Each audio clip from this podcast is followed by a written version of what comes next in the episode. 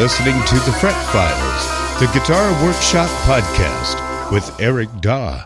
To participate in the show, go to my website, ericdaw.com. That's E R I C D A W dot com. Click on the contact link and submit your question or comment there. I'll use it as part of the show. The other way to do it is to call or text 757 774 8482. Leave your voicemail there and I'll use that as part of the show. And now, the Fret Files Podcast.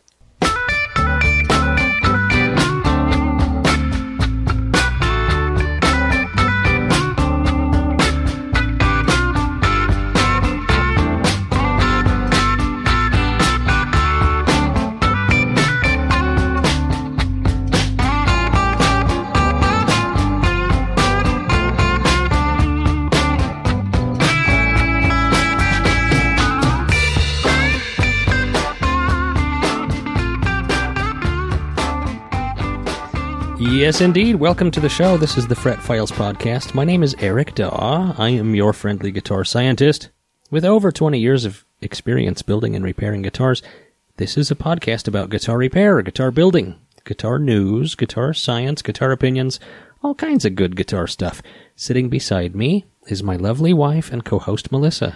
This is a question and answer episode where we will respond to listener submitted emails. Mm-hmm. I will read the questions and Eric will try to answer them. Try my best. We got a lot of good questions.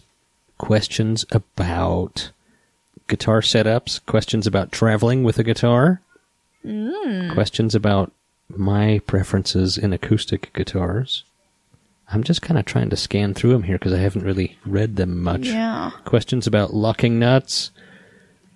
Questions about laurelwood fingerboards. Questions about different pots and pot values. So we'll get into all of that. But before we do, uh, what, what do you have on your bench? What's on your bench? I've been working on a lot of things, namely three. I have three custom ordered guitars that I have more than that on order, but I'm working on three of them right now, custom ordered guitars, and they're all out of the paint booth. So they're they're just finished painting. They're painted. They're cured. Now I have to wet sand and buff and polish and assemble them Cool. and age them. They're all going to be aged guitars. Rad. Did you know how controversial that practice is? I have read questions that went on and on and on about On this that podcast? Very, yes, about that very controversy. Yeah. A lot of people think it's really, really stupid. But that's okay. Do you Yeah. think it's stupid? I think that it uh, is great and uh, fun and profitable. so There you go. there you go. Uh, yeah, so that's been the bulk of my time the last couple days. I've been doing a lot of fun repairs as well. I just did a neck reset on a Harmony Hollywood. That was interesting. Those are weird because uh, the the fingerboards are painted. They're kind of a blonde wood. I don't know what they are, birch or I don't know, mystery birch. Uh, and uh, they're painted to look like rosewood, but they're not. And the paint you can't you can't really so you can't you know with rosewood you could there's a lot of things you can do like level out the fingerboard or do this or that or touch it up Oh yeah, you know there's nothing you can do on it. you a couldn't do that. yeah it's painted and the fret markers are big rectangular blocks of paint Oh, they're just painted on. yeah the fret Wow. markers are painted on so there's kind of it's there's really no messing around with those you can't You can't fudge any mistakes. cheat any yeah you can't do any creative repair work because uh, if you did you'd have to repaint the whole fingerboard and that would Wow. be Yeah. that wouldn't look right ever anyhow that's what i've been working on a lot of pickup rewinds making custom pickups Cool. yeah what what have you been working on Uh, I have a a custom order guitar strap Tele pick guard combo Mm-hmm. for kind of an exciting famous guy. oh cool Kind of a do you want to say who uh if you don't that's cool I don't know. I don't I didn't ask him if it was okay to tell people I was making it for him. yeah let's not. Yeah, I will next n- next time around if uh, Yeah. I'll talk to him about it. Yeah, all right. Yeah. That sounds good. Uh, shall we get into some uh, some questions here? Oh no! Wait a minute. Do we have a call? Yes, we have a call. Uh, hi, Eric and Melissa. Uh, this is Ben from Seattle. Um, first of all, I just wanted to say thanks to Eric for making that um, that Esquire for my brother uh, a while back. Oh, uh, yeah. he really liked that. Good. You're welcome. Uh, Thank you. and I just was calling today though uh, to follow up on the discussion about the split post tuners. Uh, there was some discussion. Eric Melissa was mentioning people who would leave the uh, the tail of the string left on, and Eric was he would refuse to do that for his customers. I just wanted to mention I have a theory about why people might want to do that, which is I was watching the um, I think it was the Ernie Ball YouTube uh, page recently, and they were interviewing Johnny Marr, and he mentioned that uh, when he was broke, he would take a safety pin, tie it on the end of a broken string instead of the ball head, and reuse that string uh, with the tail there. So maybe you leave the tail on to keep To keep the uh, length. your yeah. string usable as you slowly break it further and further down. Uh, anyways, just a theory. I think that's crazy. Uh, have a good one, guys. Thank you. Thank you for calling. Yeah, I understand that. You know, and I- did I really say that I w- that I wouldn't do that? I would refuse to do that. Yes, Jeez. those words came out of your mouth. Well, you know, that's probably not true. I'm actually the most friendly guy you'll ever talk to. If you bring me a guitar, I'm, I'll bend over back. I'll do whatever you want, really. You know, within reason. If you want me to leave your strings long, that's fine. I must have just been in a bad mood. That's the thing about this podcast. Any given podcast, you're getting my snapshot. It's a moment in time of where my brain's at. My opinions change you know, just like anybody, right? And sometimes you feel like having a chocolate ice cream cone. Sometimes you feel like having a vanilla ice cream cone, right? Here you are talking So- about ice cream again. So, any given podcast is just a snapshot of my brain on that day, and any opinions that come out of my mouth, they might be different the next day. So, you know, take everything with a grain of salt, right? The science shouldn't change. When we get really down to like the nitty gritty brass tacks of guitar science, that stuff is more set in stone. My opinions are uh, just for your amusement. There you go. But thank you for the call. Appreciate that. That's that's good stuff. Uh, is it time for some uh, some emails? Yeah, let's All do right. it. Letters. We get letters. We get stacks stacks Listening to the latest episode, I was thinking about your comments to a relative beginner about trying out different guitars in order to find out what kind of fingerboard radius, neck profile, and fret size he likes so that he can order a custom guitar. Mm, yes. One thing I'd like to add to this is this. Uh, make sure that you're comparing guitars that have been set up. If you compare a guitar with big frets that has nice action to a guitar that has small frets but high action, you'll think you like big frets, but for the wrong reason. In other words, make sure you are c- comparing guitars that all play well, otherwise you won't be able to tell the nuanced difference of all the fine details. Love the show. Thanks, Glenn. Glenn, th- thank you so much for writing this because I, c- I almost can't believe that I neglected to say that in my uh, initial conversation, in my initial answer. But this is such a salient point. You're right. You're absolutely right on track. Cool. You got to compare guitars that have been set up if you really want to get down to uh, the differences in feel, in frets, and things like that. Yeah, absolutely, absolutely. That's always something to consider. You know, I've I have I've talked to a lot of people who th- they they thought that they they didn't like a guitar Mm-hmm. that they'd had for years. I've never liked this guitar. I'm just going to probably sell it, and so they'll bring it to me to set it up and get it ready to sell. And then they And then it. they get it back and they're like, "Holy crap! I didn't know this thing play could play so well." you got to get them set up. It's not. It's. It's probably not just the guitar. You know, there, there's. I, I see that so often. So yeah, get those guitars set up. And if you don't want to pay somebody to do it, then learn how to do it. That's all. Right Thank- on. Thank you, Glenn. Shall we take another question? I have a query that might be interesting for your podcast. Is that query? query? Query? Query? I You thought I knew that word. What did I say?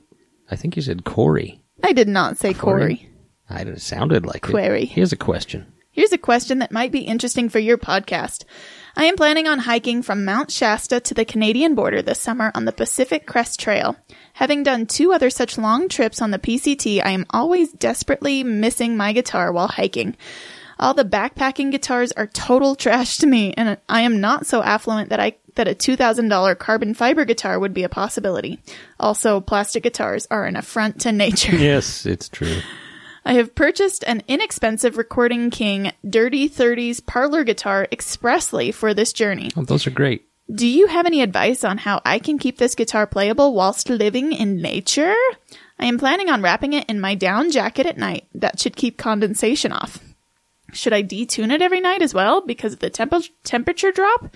Should I be wary of the extended exposure to direct sunlight? I don't care about the finish, I just want to keep it playable. Keep in mind that ounces are precious for backpackers, so I won't be carrying any kind of case. Postscript. I'm real behind on the pod, so please let me know if you use my question so I can skip ahead and check No. it out. Well, that's not going to happen, Yeah. sir. I have things to do. yeah, people, I can't be your podcast butler. uh, no, the reason I can't do that is because I already de- deleted your email. But uh, Also, there's no name on it. I know I could find it if I really. But that's the thing. I can't. I just can't. I have. I'm sorry. I can't do that. You even have to listen. I'm going to send you some Brainwaves. some brainwaves right now. I'm using your question, buddy. Listen to the latest pod. I don't have much advice for you anyway, so it won't do you much good. It's kind of one of those questions like, um, how, you know, how would I take care of a guitar in space or something? I just, I don't know because I've never been asked this. I've never thought about it. I don't know, but I guess we'll just look at it from this point of view. It's going to be an extreme environment compared to how the guitar would normally live, right? So um, let's keep it covered. Now, I know you don't want to take any kind of bag or case, but what if you wrapped it in plastic? That wouldn't be hardly any weight. but don't make well i feel like plastic would make it a, a little oven and if if the sun's on his back where the guitar is then it would just cook and warp terribly Well, what if it rains? yeah I don't know. I don't have I honestly I don't I don't have much help for you with this because that's not what a guitar was made for. to be perfectly to be perfectly honest with you, uh it falls under the category of you know, like voiding your warranty. Sorry. Hello, Eric and Melissa. My question refers to a comment Eric made in passing to a question from Aaron in Turkey. Aaron mentioned his D18 and wondered if a bone nut would be an advisable upgrade. Weird, incidentally, that Martin should put a plastic nut in some of their guitars. Yeah. And by weird, I mean downright disgraceful. They also put one in my M36. Any online spec I read says it's a bone nut, but it's plastic. Yeah. Anyway, I recall Eric said something like, well, for a start, I wouldn't own a D18. Something like that. Did I say that? You say a lot of things. That's- So I was just wondering which acoustic guitar Eric guitars Eric likes and why. Many thanks for the great podcast. Kind regards, Ashley from Ireland. Thank you, Ashley. Uh, I don't, I don't know why I said that. I don't know what the context was. I would own a D18. I like Martins. Here's the thing with me. Here, you have to understand that in my line of work, I get to play all kinds of guitars. So I've played, I don't know, hundreds of D18s. I've played all kinds of Martins, vintage ones and new ones um, and anything in between D18s, D28s, D35s. And so I get to spend a lot of time with a lot of guitars that most players would never get to. I'm I'm experiencing new guitars every day. multiple new guitars every day, right? Mm-hmm.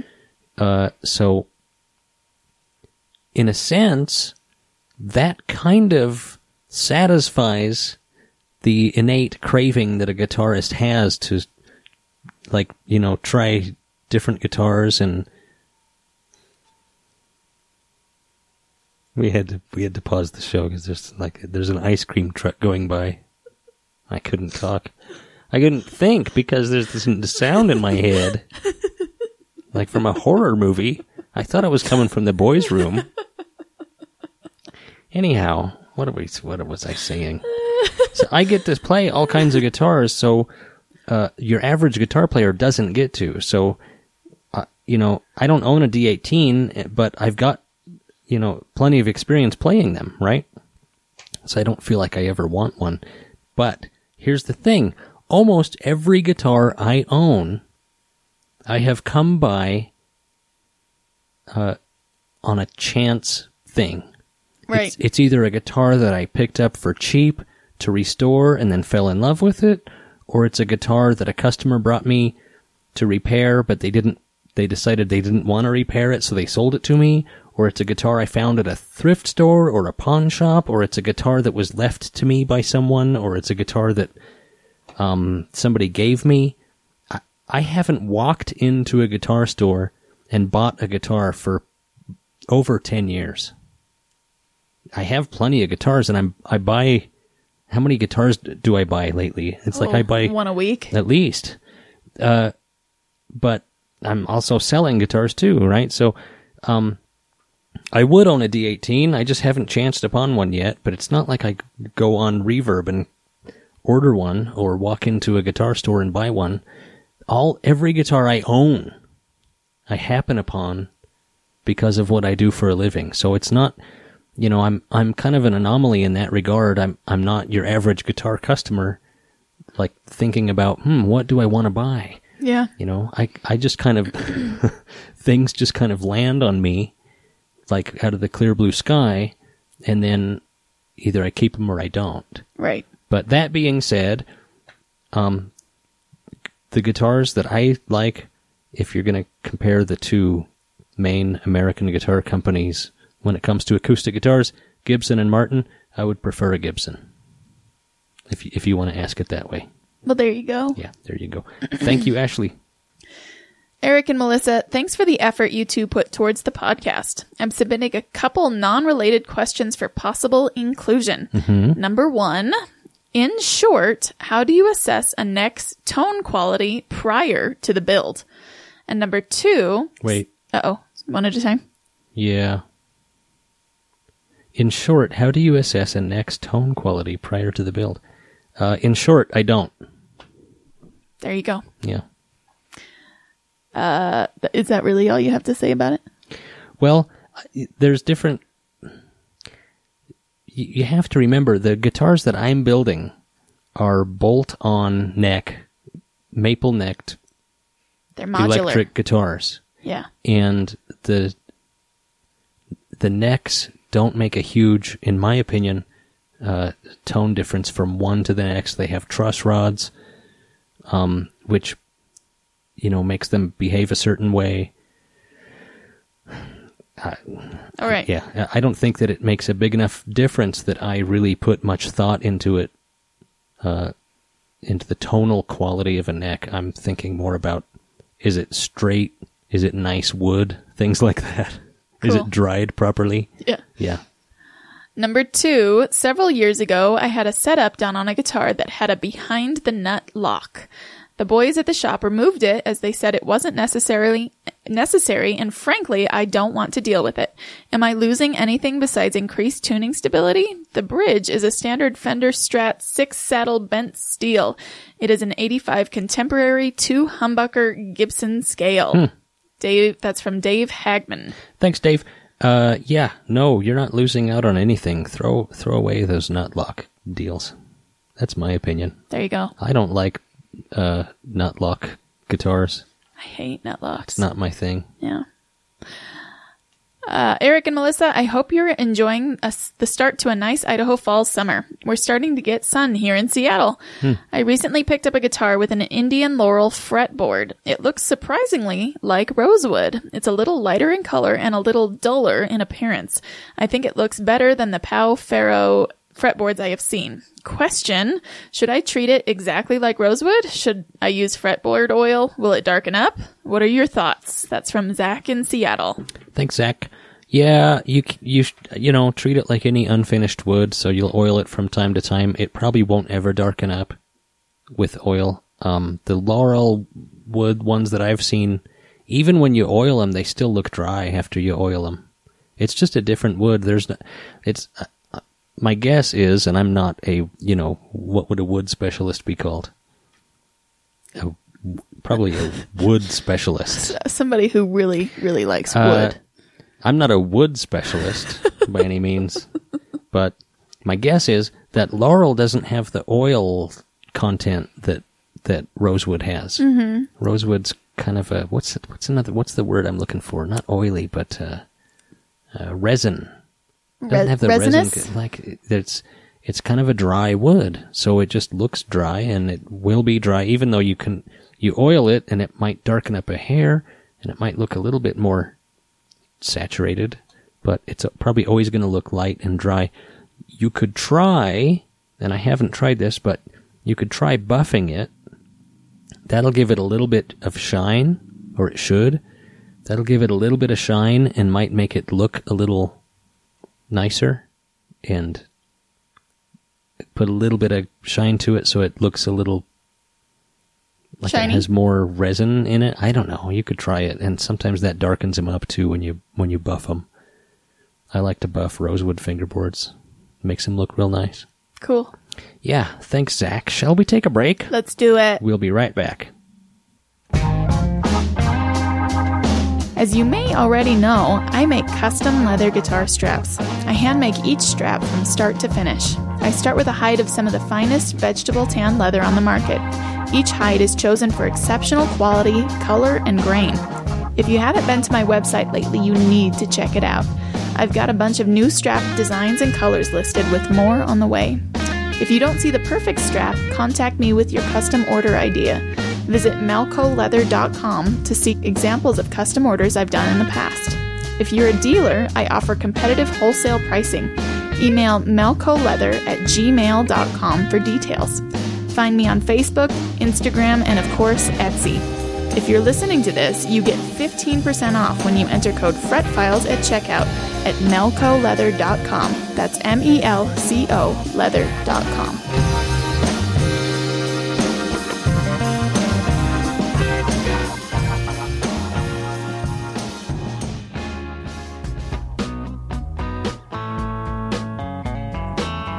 Well, I'm not just doing this show for my health. If you need some help with your guitar, if you have a repair you need some help with, if you have a pickup that needs to be rewound, anything at all guitar related, just let me know. I would love to help you.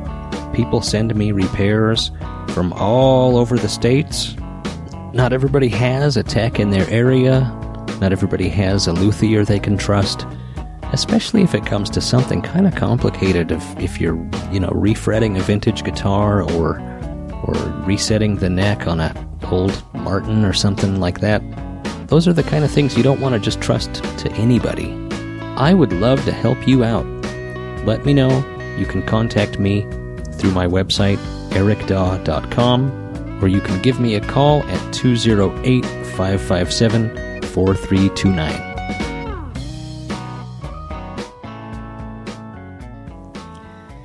Eric, Melissa, and kiddos. I hope you're all well. Thanks for your advice on my old J45 through saddle. I've taken your good advice and left well alone.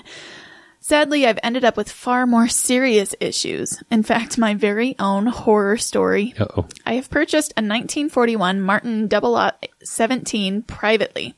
Knowing fully all of the guitar's many repairs and imperfections, such as crack repairs, refinish, replace saddles, tuners, need for neck reset, etc. The seller was very honest and forthcoming with all my requests for pho- photos and details. Considering all its special features, we agreed on a price I was happy with.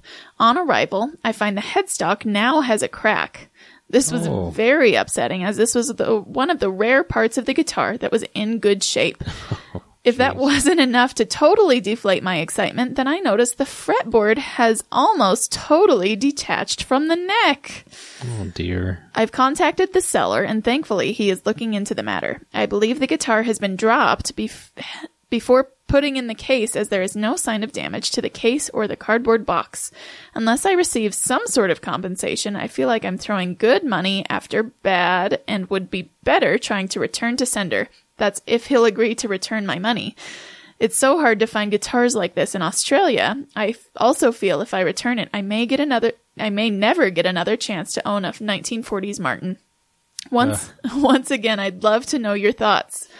Before I go, Eric, congratulations on your amazing and tasteful restoration of the Barn Find Esquire. Oh, thank you. It could not have found its way to a better set of hands. Absolutely bloody beautiful job. Also, your pronunciation of Delanoquin? de, de, denil, den, Denil- oh, I wasn't looking at the. Deniliquin. I wasn't looking at the paper. Oh, okay. Deniliquin. Deniliquin. was as if you were a local. Oh, there you go. Sorry, Melissa, yours not so good. Yeah. Uh, man, I wish you guys were local. I could certainly use you in town now to rectify my new sad Martin. Aw. Thank you guys for all you do to the benefit of guitar players worldwide. Hmm. Take care, Andy Deniliquin, Australia. Den- Thanks, Andy. Deniliquin. Thank you, Andy. Man, that's a bummer about your Martin. He says he bought it privately, so I'm assuming. Well, but he says it was shipped also, so I'm wondering if he got it on Reverb or eBay or something. Yeah. But he says privately, so I assume not. I don't know. It's hard to say. I've been selling guitars on Reverb lately, and I really like a few features on of Reverb. And so if you're gonna if you're going to shop for guitars and have them shipped for you, uh, if you, if you're not already, then do Reverb, not eBay. I'm mad at eBay. Do you know what eBay did to me, Andy? I swear I will get around to some of your uh, your issues here, but Tell us about eBay. eBay shut down my account. I had no auctions going on. Mm-hmm. I hadn't bought anything for weeks. Mm-hmm. Out of a clear blue sky, they shut down my account and they said, Sorry, we're shutting down your account because we just shut down this other account and we think that your account is linked to that account. Well, And so I called them and I said, My account is not linked to that account that you shut down. My account is mine and mine only. I'm the only one that has access to it, and I don't have access to that other account that you're talking about. And uh, they said, Sorry, too bad, call PayPal, because according to PayPal, there are multiple emails on your PayPal, and one of them is from this other account. I called PayPal. I couldn't get it rectified. PayPal was very nice, way nicer than eBay. You ever tried to call eBay? no. Well, let me tell you something. They're not very friendly. Aw. So I'm mad at eBay, and I might not ever use them again. Wow. Yeah. Wow.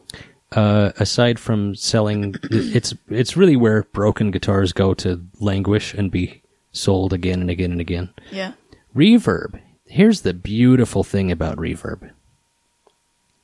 When I sell a guitar on reverb, they uh, offer their own insurance. So this isn't the UPS um, insurance that doesn't account for much. This is Reverb's insurance. So I sell a guitar, I pay Reverb whatever nominal fee, and that's insurance and then I send the guitar.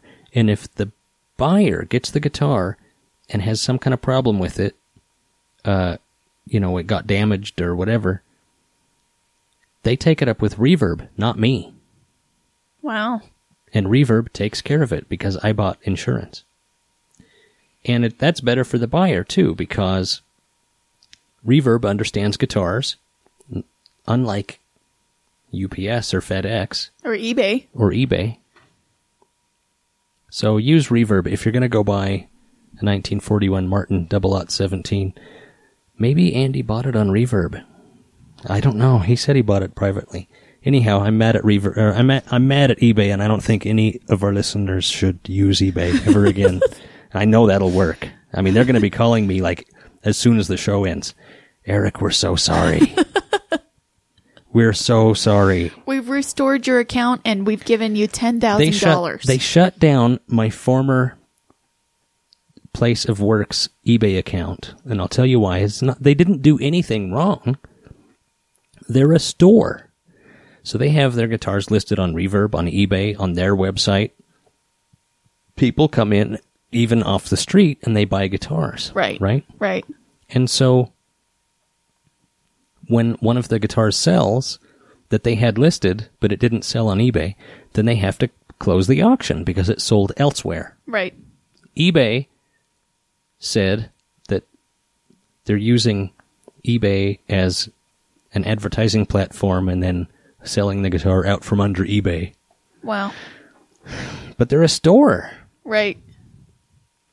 So apparently, if you do that, like if you if you cancel five auctions in a week or something like that, then they shut down your account. So they shut down this store's account, and uh, just like collateral damage, shut down my account too. I had nothing to do with any of this. Wow. I'm so mad. And there's still been no resolution. How many times have you talked to customer service? I've sent them emails. I talked to them only on the phone only once. Um, but I've sent them emails and then they sent me a survey. they sent me a survey. How was your experience with customer service? Zero, zero, zero. Unhappy. Very unhappy. How likely are you to use eBay in the future? Very unlikely. so, you know, somebody somewhere's re- I assume reads that those Yeah. and they should be contacting me. They're not going to. They're just going to I'm just going to have a shut down eBay account for the rest of my life It's terrible. after all the money I made for them. So back to this double out 17. I'm sorry. Yes. it, he's I think he, what he's asking is is it worth it to keep this guitar? I don't know what you paid for it, Andy. Those are all problems that are I'm sure you know this. They're all repairable. I don't know if you do your own work or if you've got a luthier there. But um you know, this is a guitar you you you can this is still salvageable. You can you can have this repaired if you're if you feel like you paid too much for how damaged the guitar is, then that's another issue, you know. Uh, Then return it. Yeah. Really. If if somebody brought you a Martin double Lot 17 that had crack repairs, uh replaced saddles, tuners, neck reset, and the net the headstock was broken, would you would you take that repair on? It needs a neck reset. Needs a neck reset and the headstock is broken. Yeah. Well, yeah. So it says crack repairs. It has a refinish, uh, replace that. So it mostly it's like it's already been repaired stuff. Yeah, it's the, just well, not the problem original. is the problem is for Andy that it showed up with these problems that hadn't been disclosed. right, broken headstock is a big deal, man. right, yeah. And he sent me pictures of it, and it's not pretty. Is it really like bad? And then he sent me a picture. Yeah, he sent me a picture of he had a piece of paper completely between the fingerboard and the neck. Whoa, that's not good. Right. That's not good. So I mean, it's it's bad. Hmm. Yeah, return that guitar, Andy. You can find a better one. Well, I don't see why. I mean, why not buy one from the U.S. if you can't find one in Australia? They sh- people Do you know ship how expensive? Sh- do you know how expensive it is to ship back and forth from Australia? I do not know that. It's a lot. Okay. It's a lot. Uh, the last time I shipped a guitar to Australia, it was something like four hundred dollars, Wow. Ouch. if I remember right. It's been years. That could be. I don't remember. I don't remember. All right, I think we've spent enough time on this question. I spent enough time not answering that question. Let's let's go on to the next one. Thanks, Andy. Hi, Eric and Melissa. I thought I understood pots, but apparently not. Here's the big question. When experimenting with pot values to brighten or darken the sound of a pickup, what is the relationship between the volume and tone pot values? Does one have more tonal impact than the other, or do they both influence the sound equally? Do they always need to be the same value? For instance, if you ran a 1 meg volume pot with a 500K on the tone, would the 500K dial back or negate the benefit of the 1 meg volume pot? If so, how much? This is getting deep, dude. Oh, I can't. I'm I'm reading it, but it's not. I don't know. Context: The DeArmond 2K neck pickup on my DeArmond M75T photo attached always seemed a bit too muffled, so I replaced the 500K volume and tone pots with 1 meg CTS pots. It helped open up the sound as I hoped it would. However, the taper of the 1 meg tone pot was useless. Hardly any change, rolling back 80%, then a quick drop to mud. I assume this is a function of the wider range of the 1 meg pot. I used the uh, 0.022 capacitor that had been paired with the stock 500k pot. That shouldn't make a difference on this is- issue, right? Since cap value just affects what frequency frequencies are being filtered out as you roll the back the pot and not the taper. So I tried switching just the tone pot back to 500k, which restored the taper I'm used to, but sacrificed some of the high end I had gained with the 1 meg, even with it wide open. For now, I just have the tone circuit disconnected on the neck pickup. I could stick with that, but I don't like the idea of being entirely without a tone control. I'm not one of those constant knob fiddling players, but I will roll back the tone a bit in some situations. Should I try a no load 500k pot? Any insight or advice is welcome. Having now caught up on all your episodes, I know you fielded a lot of questions about pots, but I don't think this has come up. Thanks in advance. Love the work you both do, and thanks for sharing it with the world. That's from Brannon in the cornfields of Indiana. Thank you, Brannon. Yeah. Thanks for listening. You know, people always thank us. We should be thanking you. Yeah. There's a lot of questions in here. Let me get out my uh, highlighter and my abacus, and uh, we'll go through here one at a time. What is the relationship between volume and tone pot values? Does one have more tonal impact than the other, or do they both influence sound equally? Well, the volume pot uh, has more to do with it. The way that they're wired, the volume pot is a resistor going directly to ground. And then as you turn the pot up and down, it moves a wiper up and down along a carbon path and adjusts the amount of resistance. So there's only a resistor. With the tone control, there's a resistor and a capacitor.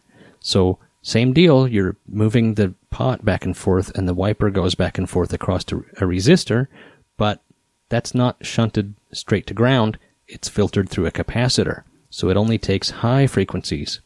So uh, the uh, volume pot has way more to do with it. And he says, what else? Do they always need to be the same value? No. There's plenty of guitars that have like a 500k this and a 1 meg that. Uh, if you ran a 1 meg volume pot and a 500k tone, would the 500k tone negate the benefit of the 1 meg volume pot? No, not so much. Maybe a little bit, but um, at the end of his other uh, dissertation, he says, Shall I try a no load 500k pot for the tone? Yes, I think that you should, and I think that that's a brilliant solution. Apparently, you like the 1 meg volume pot. That's great. Make sure that you're using, by the way, make sure you're using audio taper pots As opposed to as opposed to linear. ah, Because the linear, that's what a linear pot will do. You'll turn it and turn it and turn it, and nothing, nothing, nothing, and then at the very end, all of a sudden you get get blasted. Yeah, well, no, this, all of a sudden you get mud, you know, at the end of the tone pot taper. So you might have had a linear pot in there, but yeah, um, probably not because it's just the, yeah, yeah, it's just the nature of there's a, a lot more travel there hmm.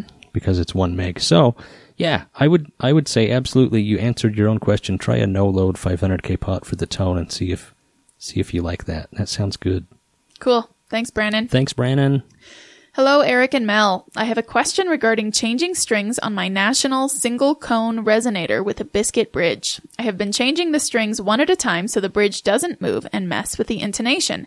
How do I change all the strings without having the bridge move? Thanks again, Chris from Portland, Oregon. Thanks, Chris. Uh, I don't, I don't know if you can. There's, there's the cover over the cone. Uh, here's here's what I'm going to say. Rather than, rather than ask the question like that, let's say, let's let's say this instead of worrying about how you can change the strings without needing to re-intonate it, why don't you learn how to intonate it? Because to me, you know, every time I change strings on something like that, I'm going to want to re-intonate it anyway. It's honestly not hard to do, especially on a uh, a single cone resonator where there's really not much travel on that. You know, the cone can slide back and forth just a little bit, and it can also rotate, right? So you can kind of adjust which way the saddle is fanning to get proper intonation. But with an accurate tuner, all you need to do is get the A as close as possible and the B as close as possible. Because you have one saddle. It's not like you have six saddles like a strat or something Right. all you can do is intonate it. It's it's it's a compromise. All you can do is intonate it the best you can. And so what I do is intonate the A string and the B string, and then um, that's as close as you can get it. So just use an accurate tuner and re-intonate it every time you you redo that. That's what I would say. Cool. I know. How does that work? Real good. Well, that's all the questions we have, but we still have a little time. Do you want to play a game? Oh, no. Okay. Sure. So, uh, this is something that I wrote a long time ago, and I, I want to do this. Uh, I we we've never really used it because it's I never got a chance to, but yeah, I don't want to do this. well, though. we're gonna do it. So let's let's uh, let's do this. Uh, so it's I called don't want to do this. it's called Who Said It. This is something I wrote a while ago. So th- what you have to do is guess who said this. Oh, no. uh this is like this is like uh a little a little quiz game and and the listener can can play along at home Mm. Okay so jack white bb king or muddy waters one of these is not like the others uh this is kind of like can you tell the difference between colonel sanders butter packets and a nice quality amish made hand churned butter Okay. Okay. Jack White's the butter packet. Uh, in case you were wondering. You heard it here, folks. Okay. These are quotes. Is one of them Jack White's the butter packet? yeah. These are quotes.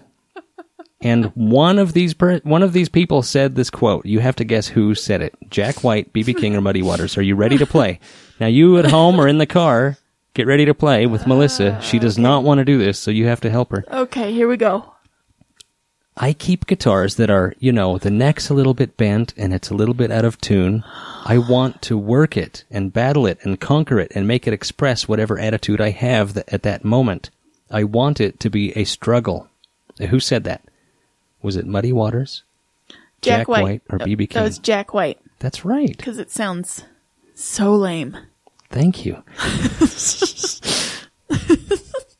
that Mississippi sound, that Delta sound is in my records. You can hear it all the way through. Now, who said that? BB King.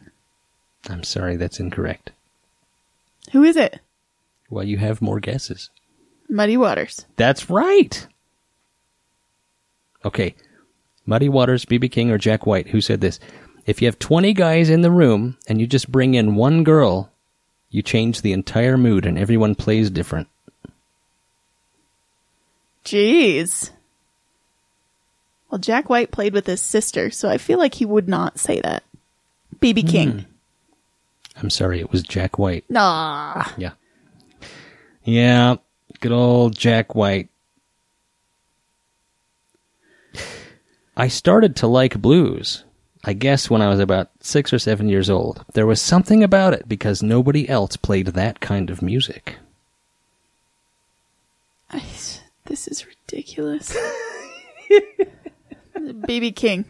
Yes! yes, it was BB King. How many have I gotten right so far? Uh, Two? I can only remember one at a time, and you got that one right.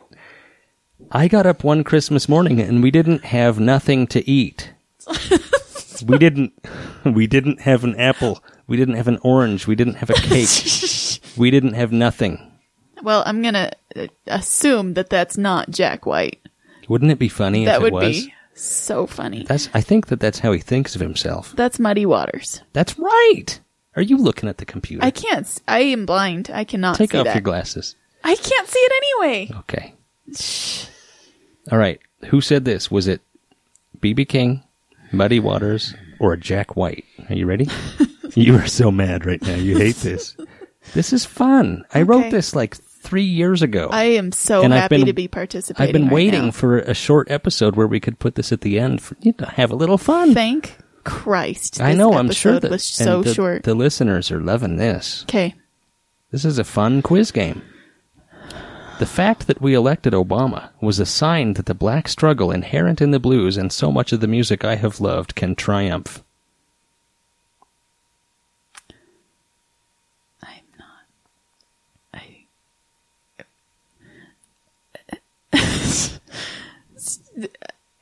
BB King was dead by then, right? N- No. How when is he still alive? Do you want to hear the quote again? yes. The fact that we elected Obama was a sign that the black struggle inherent in the blues. and so, I'm sorry, I'm laughing because it's Jack White.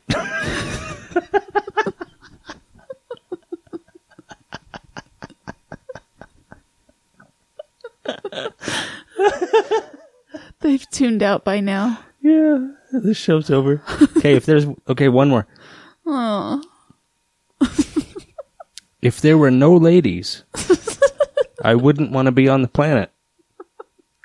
Me neither. Ladies, friends, and music.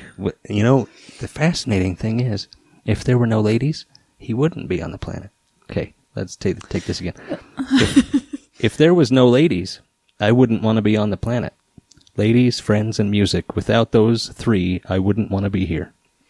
That's BB King. Yes, you're good at this. I just I just agree with BB King. I've always felt it's ridiculous to say of any of the females in my life, you're my friend, you're my wife, you're my girlfriend, you're my coworker. This is your box, and you're not allowed to stray outside of it. What? A, Are you reading a quote or are you just talking? I wouldn't say. Yeah, this is a quote. This is the most condescending thing I've ever heard anybody say. I've always felt it's ridiculous to say of any of the females in my life, you're my friend, you're Jack my White. wife. Y- yes. I can tell because of the the venom that you're reading it with. I'm so sorry. The By the way, if you like Jack White, my apologies. I I'm think not really a probably fan. most of our listeners like Jack White Why? because he's a popular person of today. But this is a guitar podcast. Thanks for the show. uh, thanks for listening to the show. Thanks for listening. We uh, Thanks for the show too. Yeah. thanks for the show. Thanks for playing along with the, my silly quiz game. It's just fun. It was a blast. By the way, stop using eBay. We'll see you next time. I don't know. How do I normally close the show? If you want to participate in the Oh show, my god, that would be so great if you would do that. I don't know it. I don't know the line. You tell it. If you want to participate in the show, you can do that by going to ericdaw.com. That's E R I C D A W.com. Click the contact link and submit your question or comment there. We'll use it as part of the show. The only thing is, I won't I won't be able to email you and tell you that we're using your your question. Sorry, mystery dude. Good luck on your hike. Sorry, mystery hiker. The other way to do it is to call or text 757 774 8482. We just ask that you do not ask questions about or pertaining to Jack White. 757 774 8482. We'll see you next time. Thank you. Good night.